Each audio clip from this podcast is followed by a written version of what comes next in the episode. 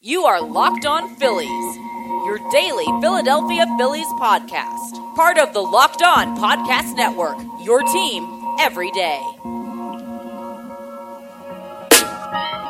What's going on, guys? It is Thursday, May 28th, 2020. This is Locked On Phillies. I'm Tim Kelly. Today's show is brought to you, as always, by Built Bar. You guys know I am trying to clean up my diet right now, but I also don't want to eat stuff that doesn't taste good.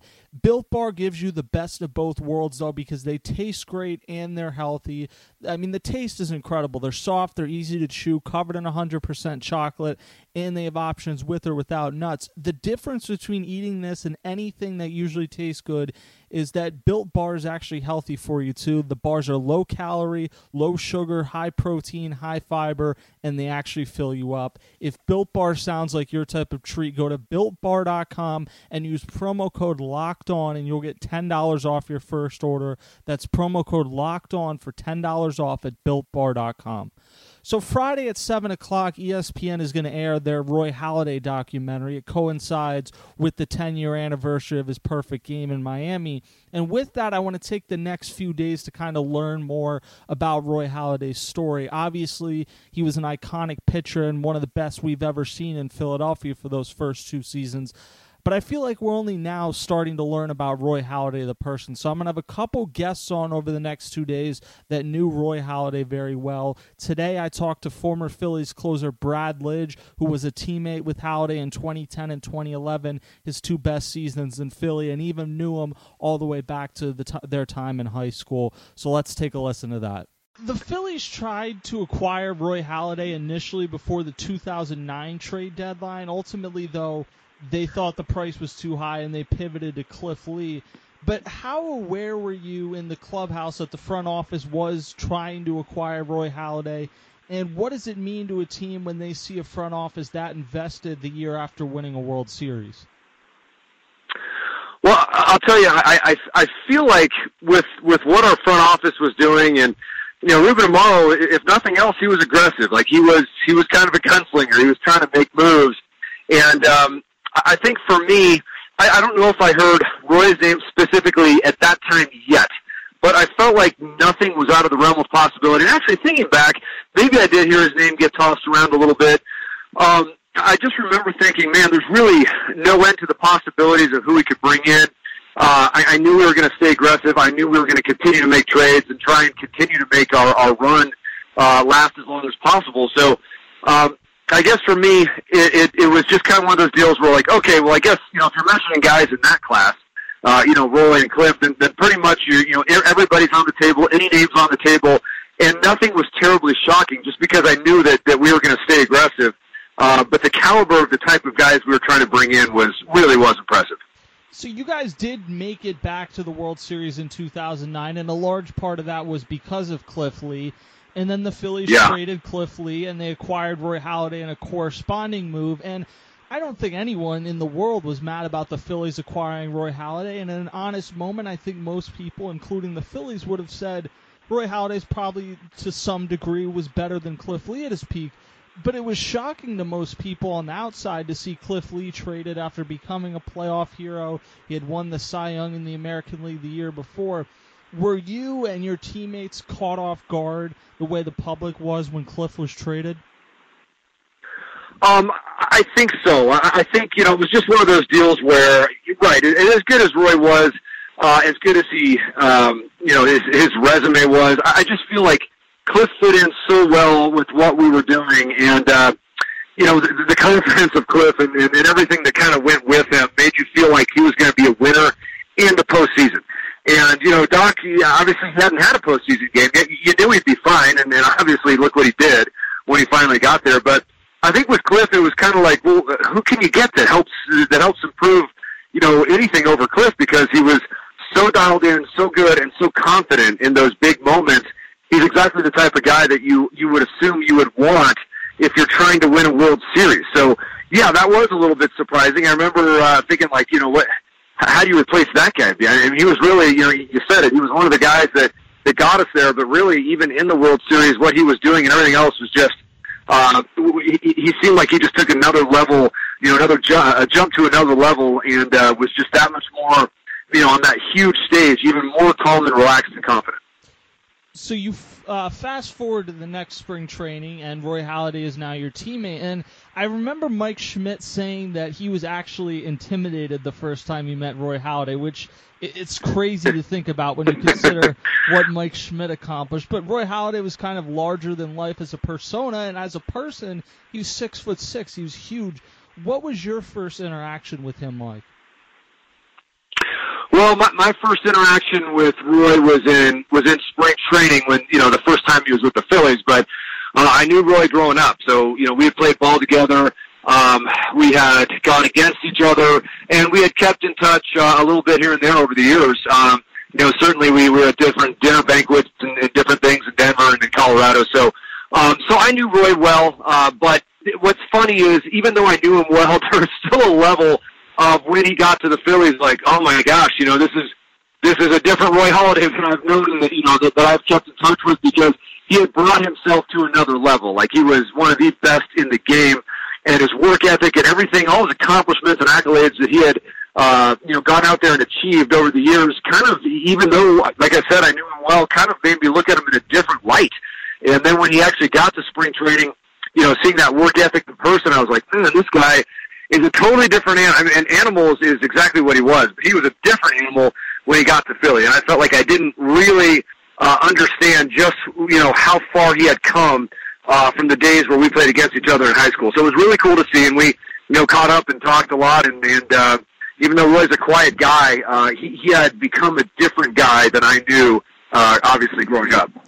When you went against him in high school, did you know he was going to be this good at the major league level?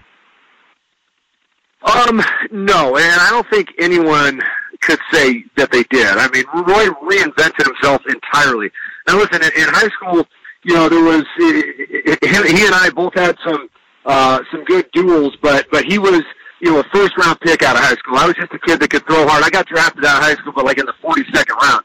He was a first round pick out of high school, so there was another uh, level, another gear with Roy that that you know he was throwing man, probably in the low 90s, and he had a great curveball, even in Colorado, which is like extraordinary hard, extraordinarily hard to do uh, when you're in high school pitching, uh, or any anytime you're in Colorado, it's hard to throw a breaking ball. But he already had a good one, and that propelled him to his first round status. But you know, when you see Roy, uh, that development after he got sent back down, uh, you know, to the minor leagues, he gets up to the major leagues and has a really rough go at it, gets sent back down, and completely reinvents himself uh, to become a sinker ball pitcher. Um, a guy that had a great changeup, sinker, and then later developed a cutter. So he was just in a completely different pitcher uh, than the guy I knew in high school. So, so maybe you could say the arm was always there, but what he developed into was entirely different than what he was when he got drafted when he came up with the Blue Jays.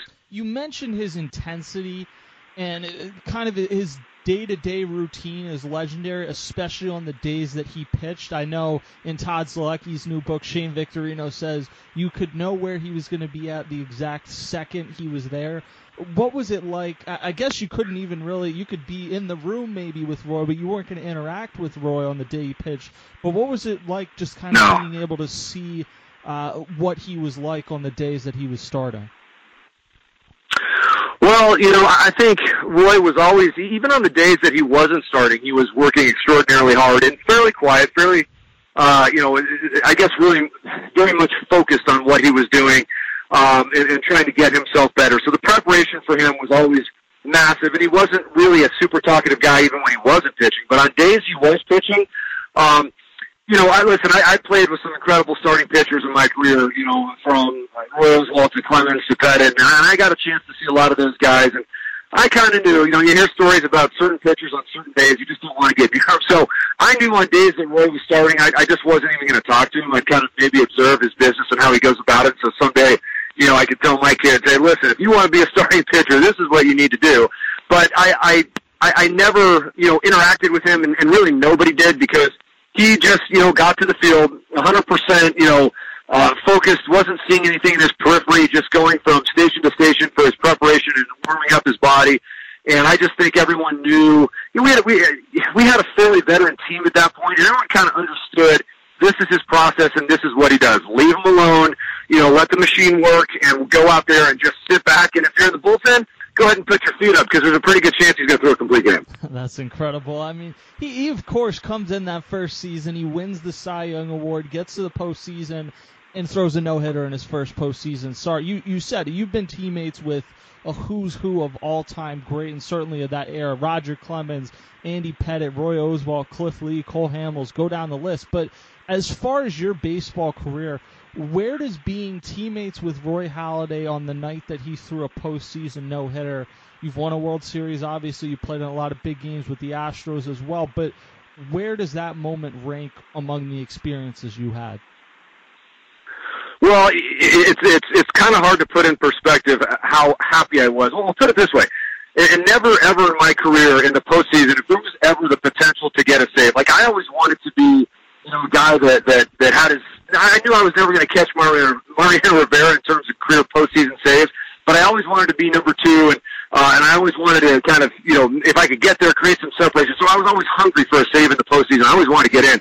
On that particular game that Roy pitched, I literally had my feet up, and I was like, for a while, and I started cheering so hard for him. I've never felt like I didn't want to get into a game in the postseason of my career, except for that one. I was just like, I mean, we in the bullpen, we were just praying that the thing, the no hitter would happen, and I, I didn't want any part of that game. Like that was Roy's show, that was his, you know, a, a song and dance. That was everything about what made Roy great and we just all wanted it so bad for him. So I just I, I remember that game with extreme joy and happiness, and and really just uh, you know being so thrilled that he had a chance to do that and then go out there and execute it. Uh, it was amazing to watch. After the 2010 season, uh, the Phillies brought back Cliff Lee. They created the super rotation with him, Roy Halladay, Roy Oswalt, and Cole Hamels. I've heard different people, and I've talked to different people that played on different teams at that time or covered different teams at that time, and they've remarked about how incredible it was to watch that rotation. You were up close to that yeah. rotation, and obviously their success determined whether you were coming in a specific game. How did uh, getting to watch that rotation? What what type of experience was that? Well, I mean, you know, they all went about things so differently that it was. I think that was kind of the big thing. Is, is no two of those guys were were alike. They all had very much, you know, different mindset, different programs, different mentalities, different work ethics. So everyone would go out there and, and do what they knew how to do to have success. But I'll tell you, it's not easy to pitch after those guys. Like there's a lot of games they go out there and and their stuff is just locked in and they don't miss a spot. When you come in after them in the bullpen, you, you better be ready. You better be dialed in because there's not a whole lot of room for error. I mean, if Roy Halladay is you know, throws eight unbelievable innings and he doesn't miss a spot, but he has to come out because his pitch counts up. Well, when I go in the game, I dang well better be ready, you know, because I know everybody in that dugout on the other side is like, thank God the Doc's out. So I know that, that they're a little bit more relaxed. So um, those guys go out of the game, you better make sure you go in there with your best stuff. But it was a, it was a, you know, just a joy to watch those guys and, and you know, build relationships with them and, and hang out with them and, and get to know each one of them as, as people as well as the, you know, machines you saw on the field the 2011 season, it obviously it was a very special regular season. Didn't end how you guys hoped, but Roy was incredible in Game Five of the NLDS, despite getting an early hole. And his wife Brandy now says that beyond just running the pitch count up early, he felt a pop in his back early in the game, so he was injured. And I also want to read this uh, short sentence real quickly from an ESPN story about how he felt after the game. Brandy says, quote, when he came home, he was just in so much pain, and I remember watching him get up out of bed and he sneezed. He fell onto the ground and he was sitting on all fours and he was in so much pain he couldn't get back up and laid there for probably 10 to 15 minutes. Did you guys know just how much Roy labored through that game? You know, I, we knew that he did. I don't think we understood probably to that extent. But you know, again, Roy was so quiet, uh, uh, uh, just as a person and in general. You wouldn't ever really know if he was in pain or if he was feeling great because he just went about his business the same way every time. You know, a lot of, I think some of the be- greatest athletes that I've ever played with or ever, I guess, even seen on TV or whatever, they never let the other team know uh, when they're grinding or when they're in pain. They always want to, you know, let the opposition think that they're 100% and never give away any edge. And I think that's what Roy did. So even though we, we knew he was grinding like crazy, I don't think uh, anyone really knew uh, to that extent. But um, you know, he was he was a grinder. I mean, I think probably a lot like Chase Utley. uh, you know, from the pitching side, uh, Roy could be hanging out there and you know beet red and sweating like crazy in the fifth inning, and uh, you're like, oh, man, this guy, you know, he's giving everything he's got, but maybe he's only got five today. And then before you know it, he ends up throwing eight, nine innings, and and uh, so you just never. You know he can be grinding sometimes, but you also know he can come out of it. So you never really want to count him out, even if you see him struggling. The final question this documentary that's going to air Friday night, at least in part, is going to focus on his battles with substance abuse because of the, the pain he was in from pitching. You had the situation with Tyler Skaggs last year as well. As someone that pitched for a decade plus in the majors, how prevalent has and was opioid use among pitchers? And do you feel like this is just kind of the beginning and we're going to start to hear more of these stories?